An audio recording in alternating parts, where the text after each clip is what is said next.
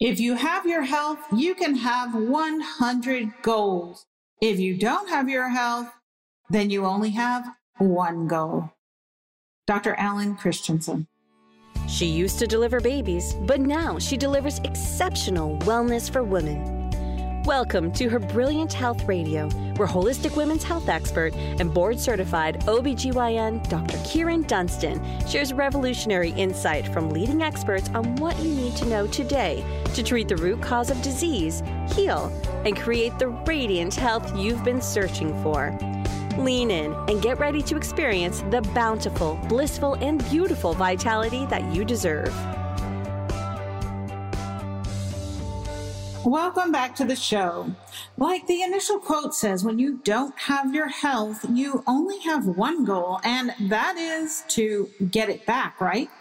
Once you have health, then you can have a hundred goals of all types. So, what's more important than your health? Really, nothing. And our current situation of how our economy has shut down to protect our health really highlights this eternal fact. So, we'll be getting into the details of how your metabolism is vital to your waist and your health, with liver playing the starring role. I'm going to tell you a little more about this and then we'll get started. But first, a note of gratitude to two listeners who wrote reviews for the podcast this week. Thank you to DMurph811, who says great information and gives the podcast five stars. Dr. Kyrin is a great host that provides great content with outstanding guests. You will not be disappointed. Thank you, DMurph811, for listening and for your review. It helps people to find us. And to Gyne Doc, who says awesome exclamation point with five stars. Dr. Johnston is awesome and her podcast is truly something every woman should listen to. Thank you so much to both of you for taking a few seconds to go onto iTunes and write a review. It helps other women just like you to find us and get this vital information. So I'd ask you to pay it forward and go online and write a review today and share this episode with someone who could benefit from it. Most of us know so many women having health problems, and I bet if you just close your eyes and think for a second, you can think of five offhand. So send them a link and tell them to check it out. And I thank you in advance. So today the topic is your metabolism and waste loss. That's right. I said waste loss, not weight loss, because ultimately that's what you really want, right?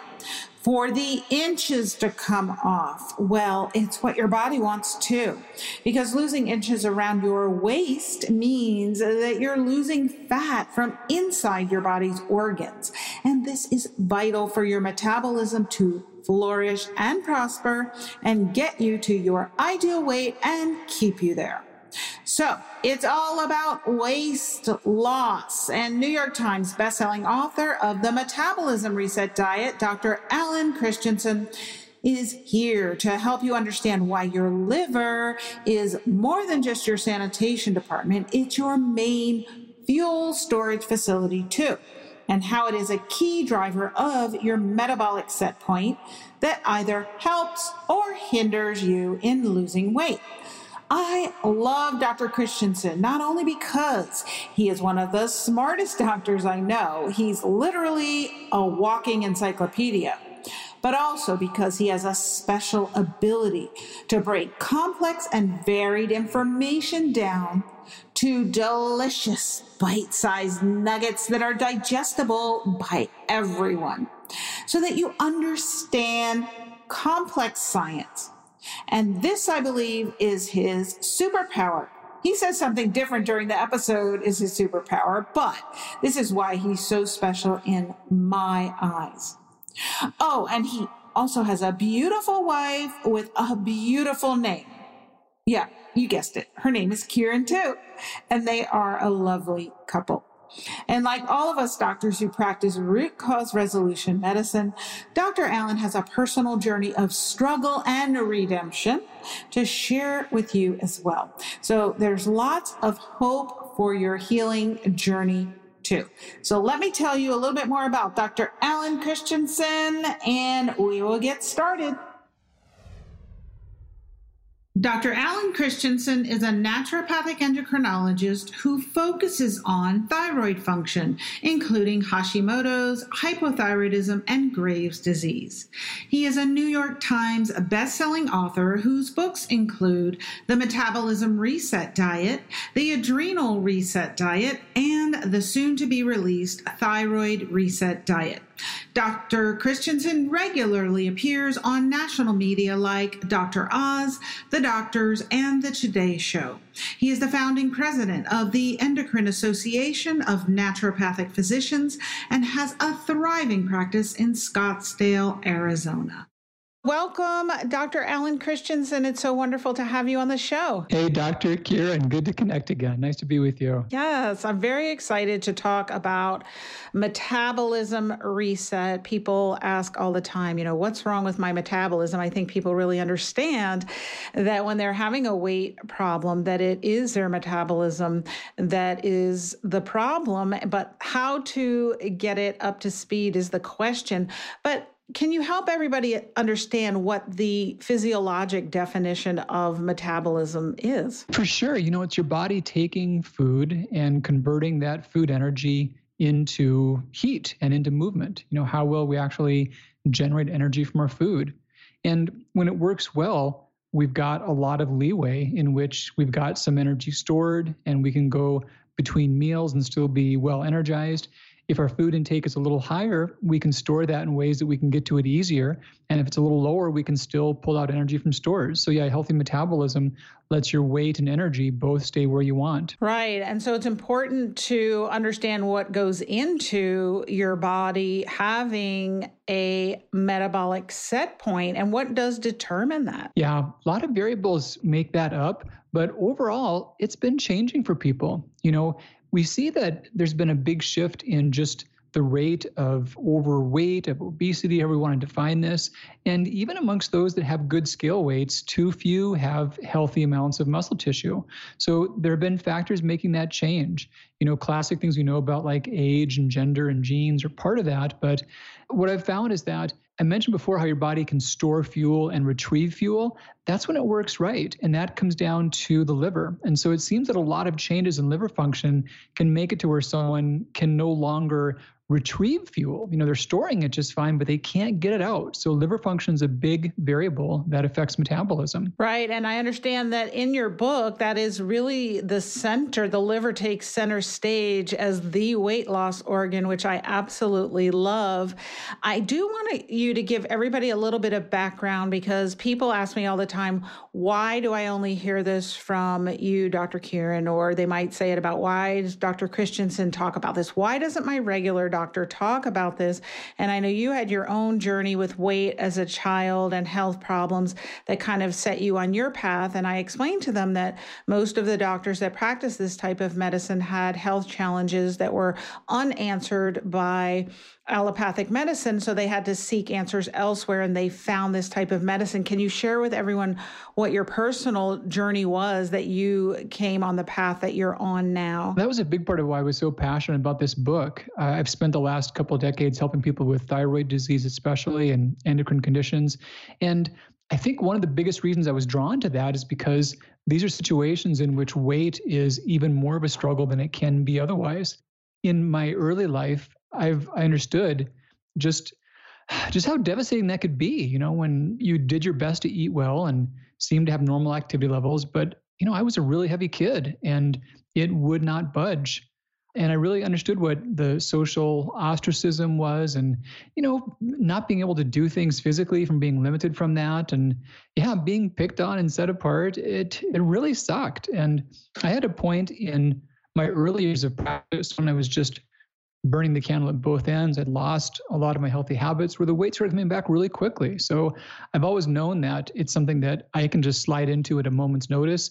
And I know how badly it sucks and how tough it can be. So I was really jazzed to want to help make some understandings. You know, for me, I didn't have hormonal issues as a child, but a lot of it was related to my issues from cerebral palsy. So it was really understanding how to be on a diet that could work with my limited ability for movement. You know, how could I have this work without a ton of exercise to make up the difference?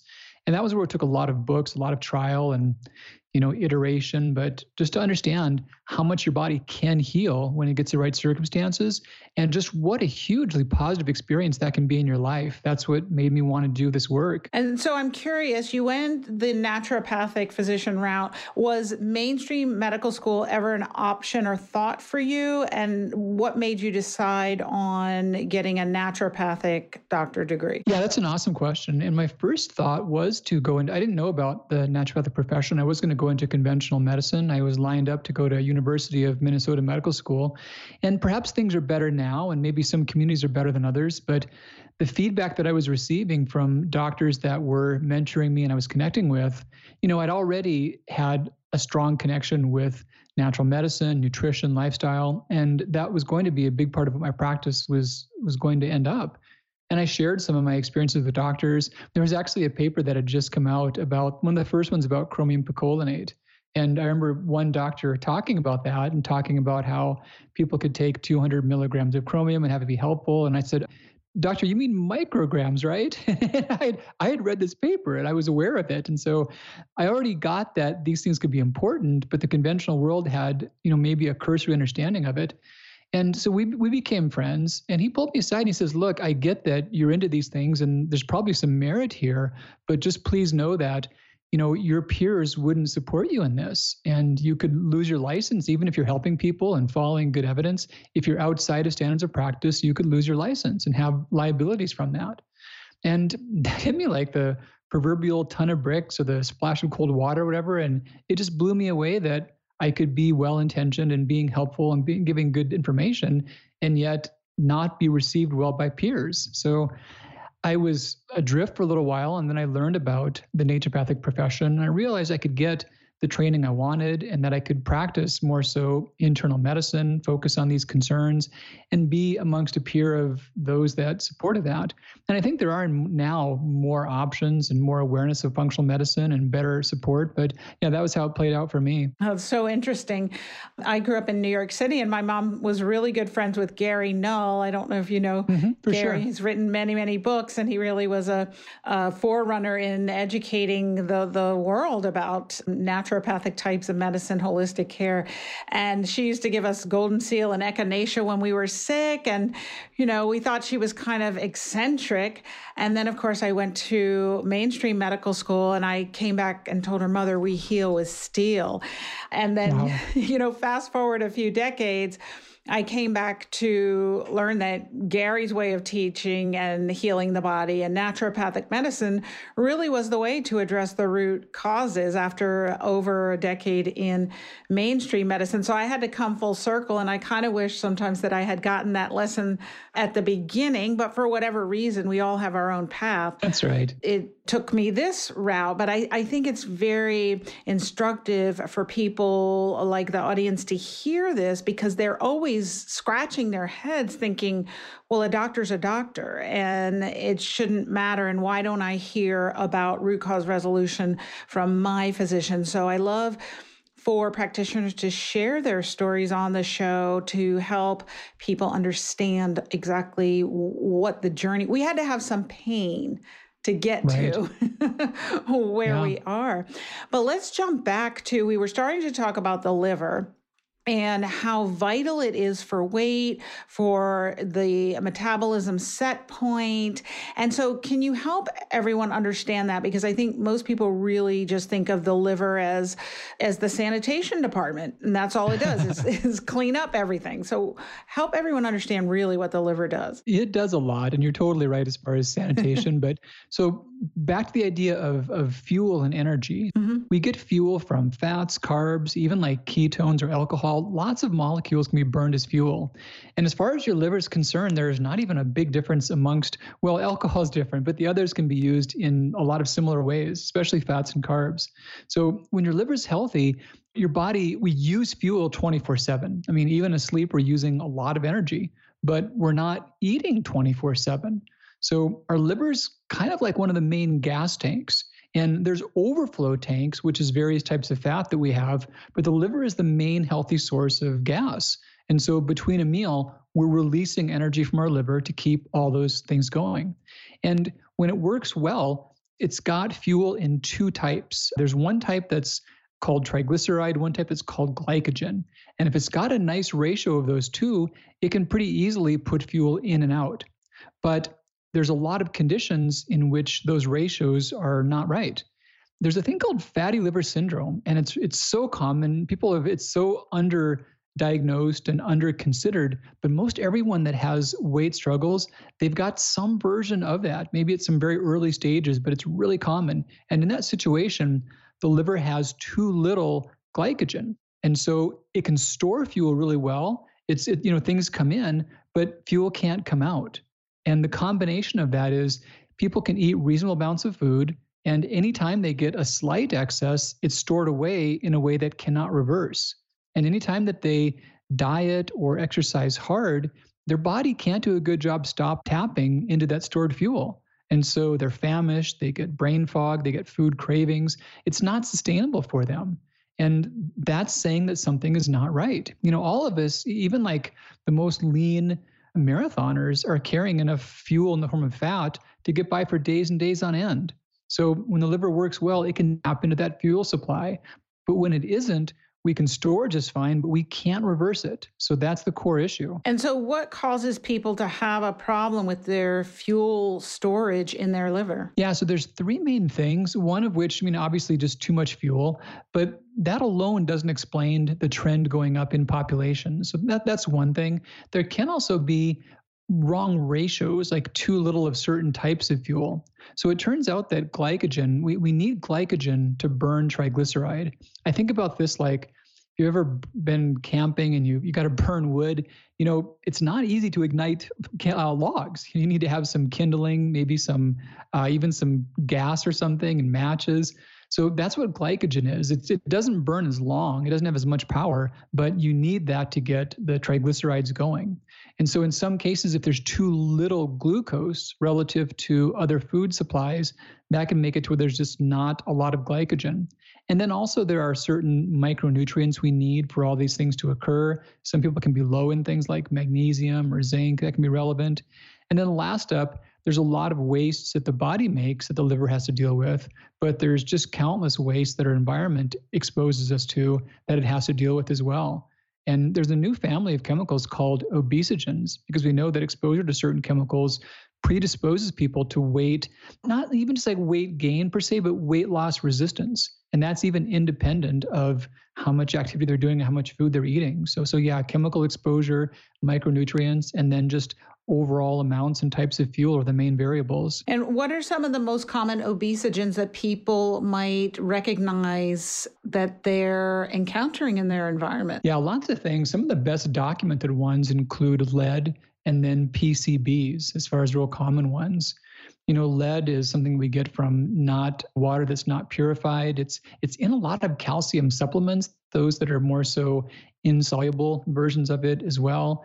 And we can come across that from a variety of food sources. PCB, same thing. We'll get those in a lot of a lot of animal fats, a lot of plastic byproducts, and these are things that can really persist in the body and hunker down and stay there for a long time. And so I know people are listening and thinking, "Oh my gosh, I wonder if I have that." How would they know if they had lead, or how would they know if they had plastic byproducts or other toxins that are obesogens in them? And how what would they do about uh, getting rid of them? Yeah, so measuring them and getting rid of them, the main way in which they're storing is they're building up in one of the fat types of fat tissue. And there's the fat below the skin, the subcutaneous, and there's the fat that's around the organs. There's a third level that's inside the organs, and that's that's the most dangerous type. Uh, believe it or not, one of the easiest ways to get a sense on how much of a burden someone might have is their height to waist ratio. And that's that's a simple measurement that gives you a sense about how much intra-organ fat there may be carrying inside the liver and inside the pancreas. So someone's height, here's an example for easy math. If a woman were five feet tall, five times 12, she's 60 inches tall. So the circumference of her belly button, first thing in the morning, she'd want that to be decently under 30 inches, half of 60. So you want your waist to height ratio to be well under 50%.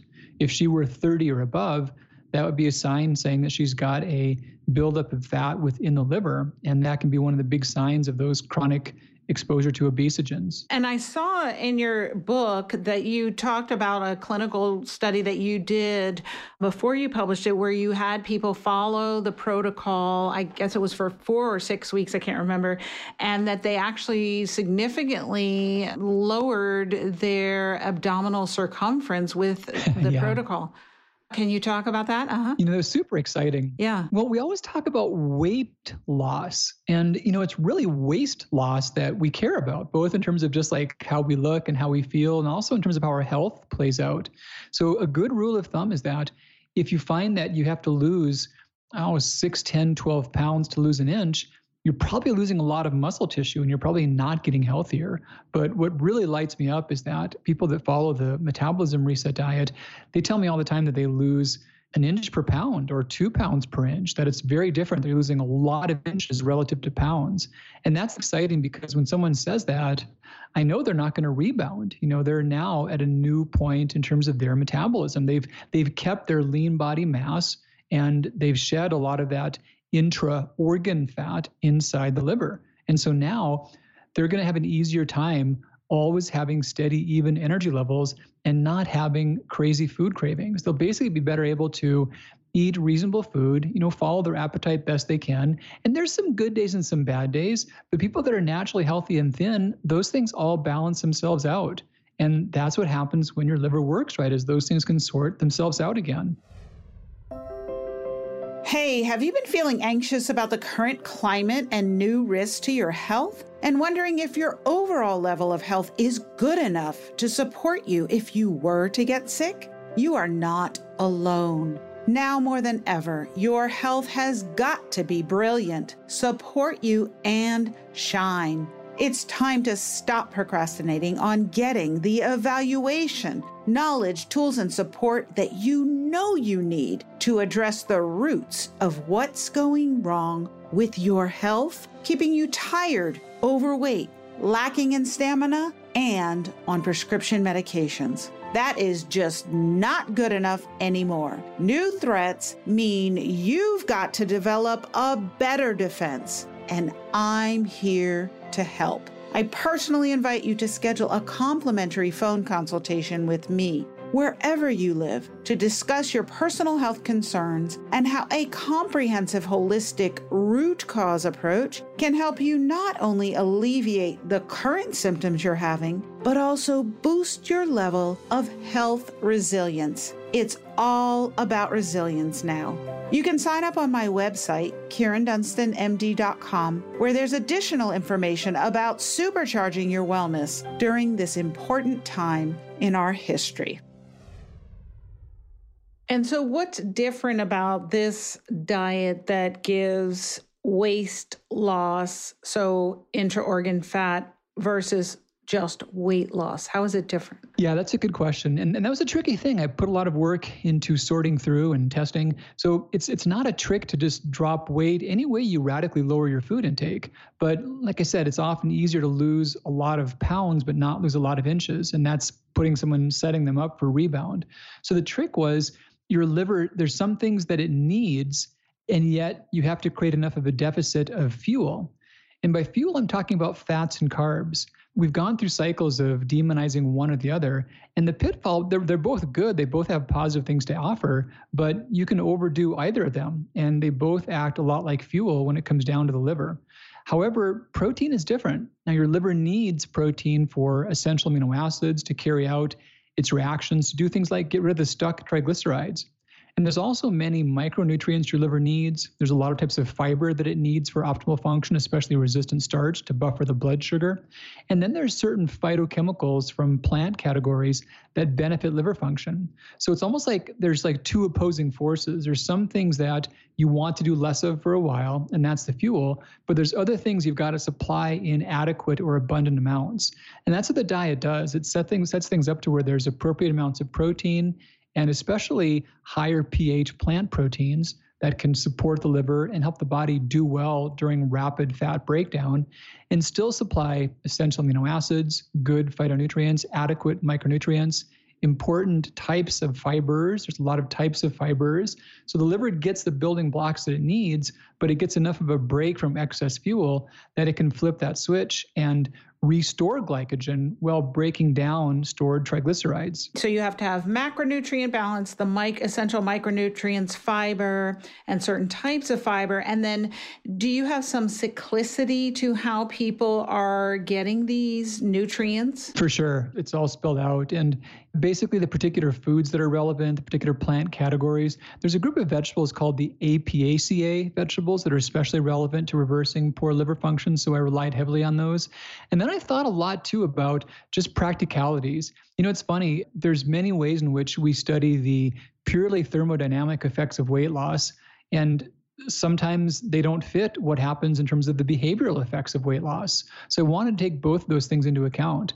And in terms of behavioral data, I've seen a lot of evidence showing that that there's two different things that tap on someone's willpower. You know, one is just how much your diet has changed and how much your food is reduced, but the other is how many things are you figuring out and how many rules are you following? and I've seen data arguing that the complexity can be a bigger factor than the food reduction. So I wanted to make it really simple to where you're putting together a couple of shakes in the morning and you're set for breakfast and lunch. You're not thinking through those things and you know exactly what you're going to consume and there they are and they're all done. And then you've got a reasonable meal you can make in the dinner. You've got options for snacks if you want them. So I wanted to be not a lot of moving parts and yet still hit all those benchmarks of low enough in the fuel, but supplying all the critical things your liver needs to heal itself. Yes, uh, the ease of implementation is key, that's for yeah. sure. And I know everybody's probably wondering APACA veg- vegetables? what are those? Those include carrots and parsnips and parsley, and they've got some unique properties for benefiting a few of the phase one pathways liver needs for clearing triglycerides. You know, another big concept that I wanted to push through with this was that the idea of a reset is not meant to be everyday life. You know, the a diet is something that's a means to an end. You do this so that you can then eat reasonably well and maintain your weight naturally. And it's not so all the things that I go have someone do during that process are things that, yeah, you do for a set period of time for four weeks, and you know that after four weeks that you'll stop. So it's straightforward and self contained. And so after they do a reset, then they can go back to eating the way they were eating. yeah. And I talk a lot about ideas for maintenance. And I believe that most people are eating well. Most people that would talk to someone like us or follow us, they know a lot more food rules than just the average person on the American diet.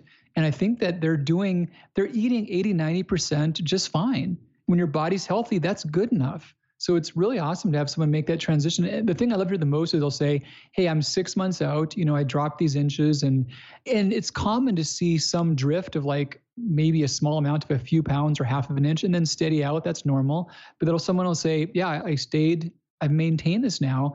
And I'm eating, you know, not too different than I was before, but I'm at a new weight. Whereas before, that didn't work for me. So that's like the really exciting thing to hear. And what about things like alcohol that can really interfere with your liver function? How do you counsel people on that when they're trying to reset their metabolism? Yeah, during the reset phase, I encourage avoiding alcohol and caffeine for, for different reasons, but it takes the amount of, I don't know, your liver always has a certain amount of stress that it has to deal with, and a certain amount it can maintain.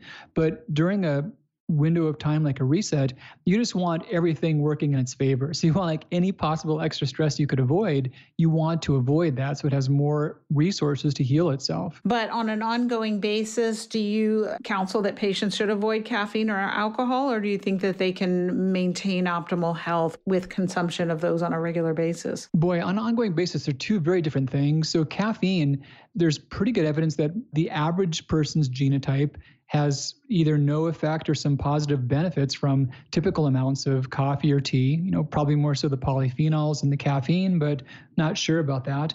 There certainly are some genotypes that are different, and some people notice that they are much more anxious than they would expect, even on small amounts. I've had a lot of folks that have had insomnia, anxiety, and for many people, caffeine is just part, a background part of life. You don't even think about it. And if someone does struggle with those issues long term and they've never just tested doing a caffeine withdrawal, it's probably worth testing. Some people do much better on none, some do well on small amounts, and many people do totally fine on it with no issues. So if you've never tested going off, that's a cool thing about a reset too is you just see how you do. You you test that. As far as alcohol goes, I look really closely at the evidence on that as far as its effects upon health. And in the past, I had seen a lot of arguments that there were health benefits to cardiovascular disease and cardiovascular risk. And there's always been data arguing about concerns about breast cancer, stomach cancer, other cancers. But it was often thought that some of the cardiovascular benefits outweighed that. And some of the newer studies I've seen suggested that the cardiovascular data w- might have been misleading. It turns out that many people don't consume any alcohol and they may have worse health outcomes than those that consume a little. And it was logical to think that the little bit of alcohol helped them. But on closer analysis, it seems that those that consume no alcohol, many people in that category really couldn't for medical reasons. You know, they were taking certain medications, they had chronic conditions, and those things themselves made them less healthy than those that weren't restricted from drinking alcohol. So it wasn't they were sick because they were that they were not having any alcohol. So they were sick for other reasons, and therefore they were not drinking alcohol. So now, if we pull those people out and look at people that they could drink if they wish to, but they choose not to, they're healthier than those that drink a little bit. So there probably are small amounts to where the, the harm is negligible enough for most people to not worry about. But yeah, I don't see strong data that there's health benefits to it any longer. That's very interesting. So it's a big old confounding variable and really a bias in selection for comparison that they were comparing people who really were had differing baseline levels of health. It's exactly what it was. Yeah. That's interesting. Yeah, that's something that I, working with a lot of middle aged women as I do, I come in contact with a lot is the red wine that is consumed so regularly, you know, on a daily basis, two to four or even five glasses sometimes. Oh, my. Yeah. And I always have big concern for liver well being, gastrointestinal tract lining, breast cancer, breast cancer cancer, the cancers that it increases. And so it's it's a real challenge to get people to give it up when it really has become their way of life. How do you handle people who really aren't who are regular moderate drinkers and not willing to moderate their drinking? You know, funny thing, if someone is in that kind of a range you're talking about, they're clearly getting health risks. And so then the discussion is think through what really is the opposition to giving it up what does that reflect on that? And why would you not or even just to reduce it you know what is the opposition to reducing? And then if someone is mindful enough about that they realize oh wow this is something i'm relying on that i could perhaps address these same concerns in other ways. You know there's other ways i could manage my my stress my anxiety that might not cause risks for me and perhaps i could look at those strategies. Uh, the funny thing is that if someone will say oh yeah take it or leave it i have some here or there that's someone where it's probably not an issue for them in any right. way. but the person that kicks and screams, that's the person that's going to have a life changing benefit when they radically reevaluate their relationship with it. And an easy thing there is I love the idea of an occasional reset in which you know that you'll go without these things for a while. And if someone does go for a month without, they can see how they function. And in most cases, they find out that they're much more mentally alert. You know, the common cycle is it's uppers and downers. You know, you need a lot of caffeine to get you going and a lot of alcohol to wind you down. And if you stop both, if you stop one of those, you can stop the other pretty easily. And if you do that, you find that you don't need you're not as anxious you know you don't need to unwind as much and you're not as wiped out the next morning you know so it's a vicious cycle you can break. Yes it's so interesting and but just mentioning that that idea of doing a reset at a regular interval i, I really love that and, and i always talk with my clients about doing some type of formal detox program depending on where their health is. Maybe some people need it i find maybe every other month. Some people might need it twice a year. But I'm, I would love to get your opinion on fasting mimicking diets and intermittent fasting. And there's so much buzz around various types of fasting and the benefits for the immune system and increase in natural killer cells and other immune cells and other health benefits, weight maintenance or weight reduction. What are your thoughts on these various types of fasting? It's a fascinating topic, and I keep watching that. And that really brings back that brief comment I mentioned about how there's the thermodynamic effects of weight loss and the behavioral effects. So, what I mean is that they've done many papers looking at people that have done various types of intermittent fasting or, or other types of fasting programs. And if you could map out how much food they ate, uh, they didn't fast every day, but say they fasted for you know, five days out of a month, just throwing this out for an example. If you map out how much food they ate in that month, the amount of weight that was lost was exactly proportionate to how much food they ate in that month. You know, and so if someone else didn't fast, but they ate less every day, they would have exactly the same amount of weight loss. So one on one hand, someone could say, oh, it doesn't work any better than just lowering their food intake. And in a thermodynamic sense, that's exactly true. But then there's the behavioral side to that. And for some people, habits that involve doing things differently on a few days might end up being more effective for them. So in those cases, if someone if someone comes and said, "Hey, I tried that and I my weight came down, my health improved, and I've been stable since then, and now I can eat with more leeway," I think that's awesome. But I see many people that say, "Well, I tried that, but I didn't get all the way there, or maybe it, it lapsed or something." And in those cases, you still could get benefit by doing something like metabolism reset. Interesting. One more comment also about the idea of longevity and whatnot, I guess I'm waiting for evidence.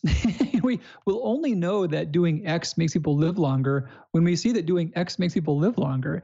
There's a lot of easy ways to measure markers of longevity, and they may or may not actually correlate with longevity. So, so far, we, we don't really have evidence about that. And the, the tricky thing is that some things that seem to promote longevity based on data that we have from mouse models or from animal models they seem to contradict things that help humans age better.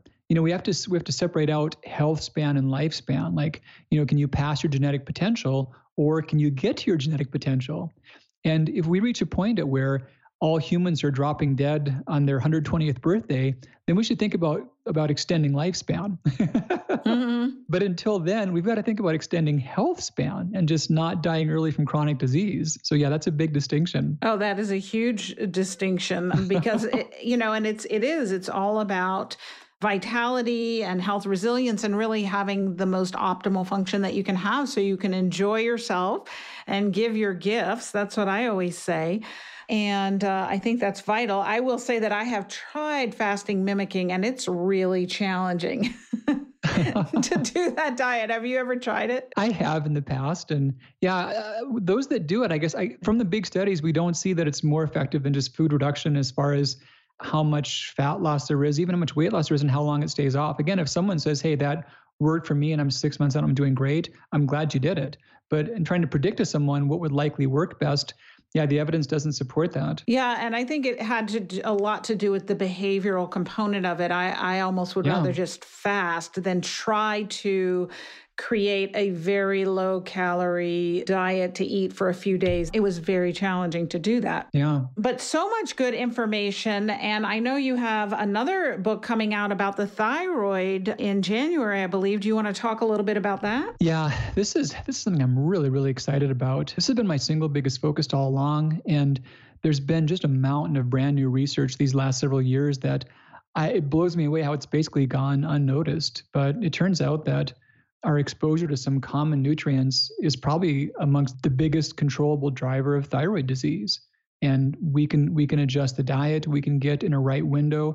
You know the just to give your guy your listeners an insider perspective iodine's a goldilocks mineral. We need some but like you know not too hot and not too cold.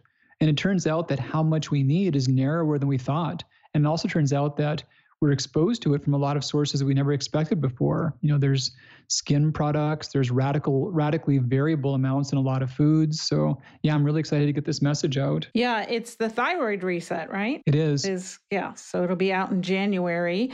And I know you wanted to share with everyone the metabolism reset diet challenge. We'll definitely put a link in the show notes. Would you like to give everyone a preview of what that is? These are so cool. We've got 500 new people in one right now. And we, we do a free challenge uh, every regular, irregular basis. so yeah. we'll get a special date there for, for you guys to, to come on in. But we do this for free. We put together recipes, training videos, and people can come on in and just experience the challenge.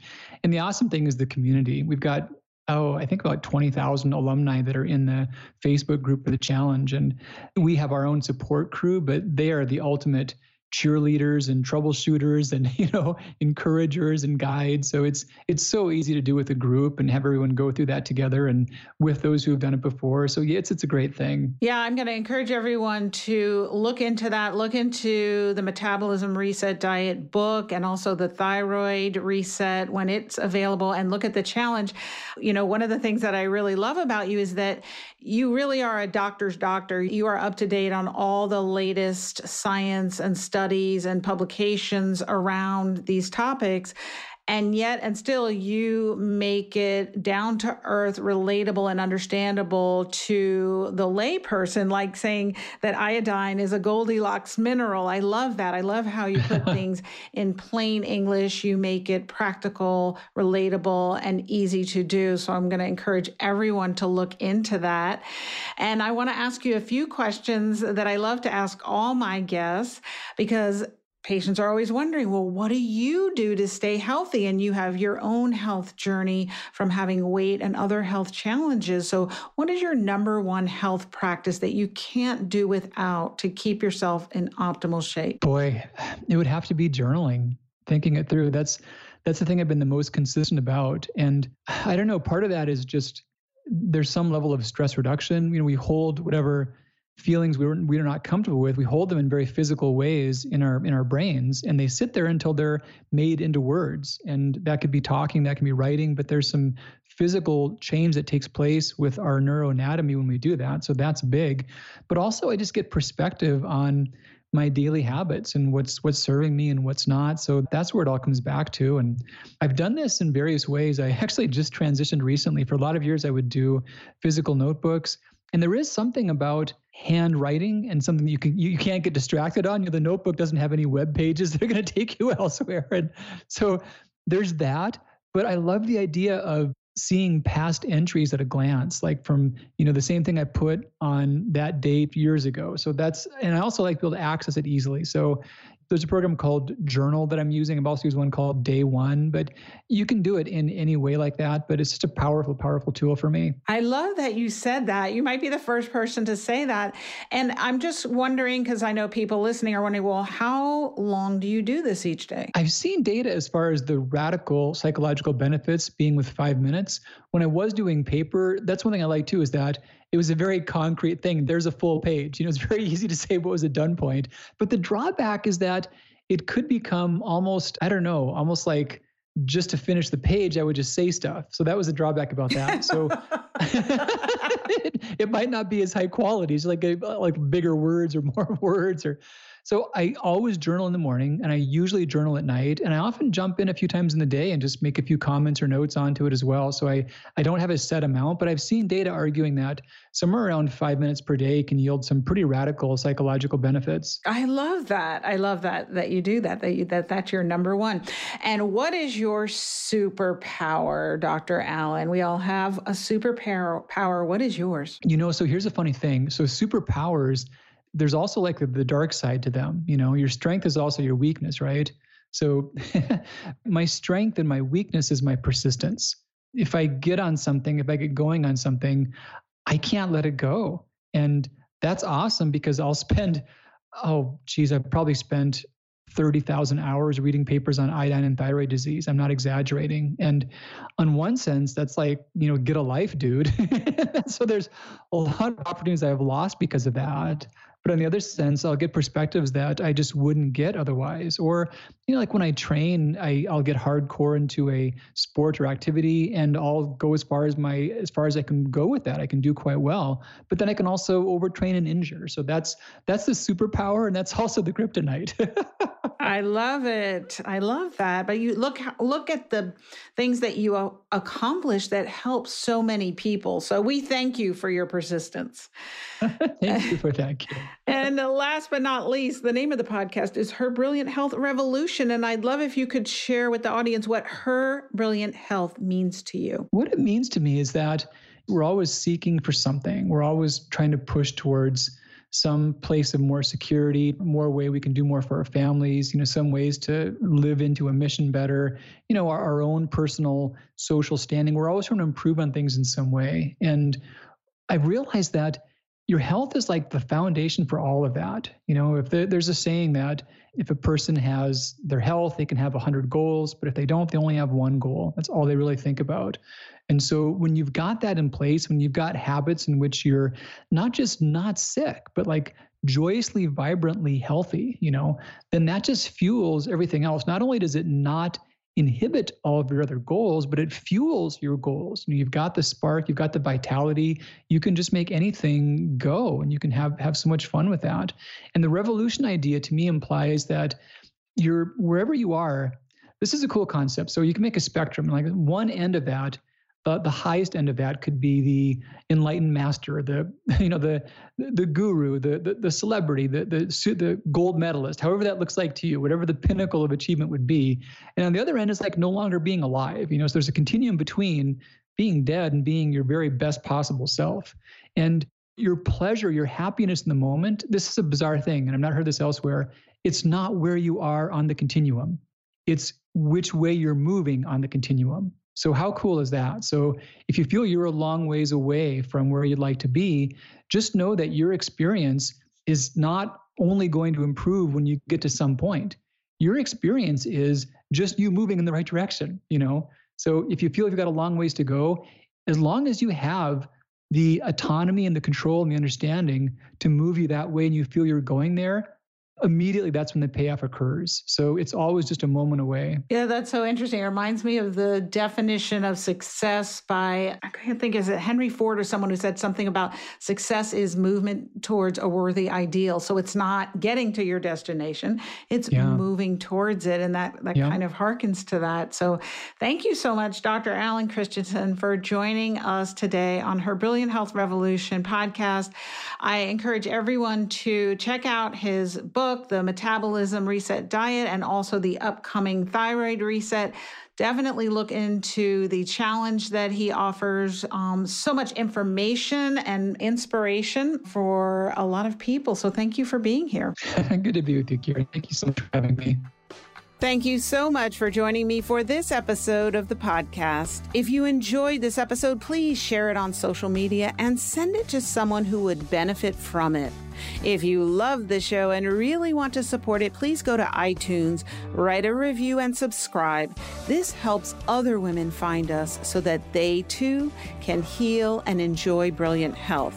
I've got a gift for you if you take a screenshot of your review Post it on your social media and tag me. I'll send you a special surprise right to your inbox. Thank you so much for joining me. And remember, healing and getting optimally healthy isn't magic, it's science.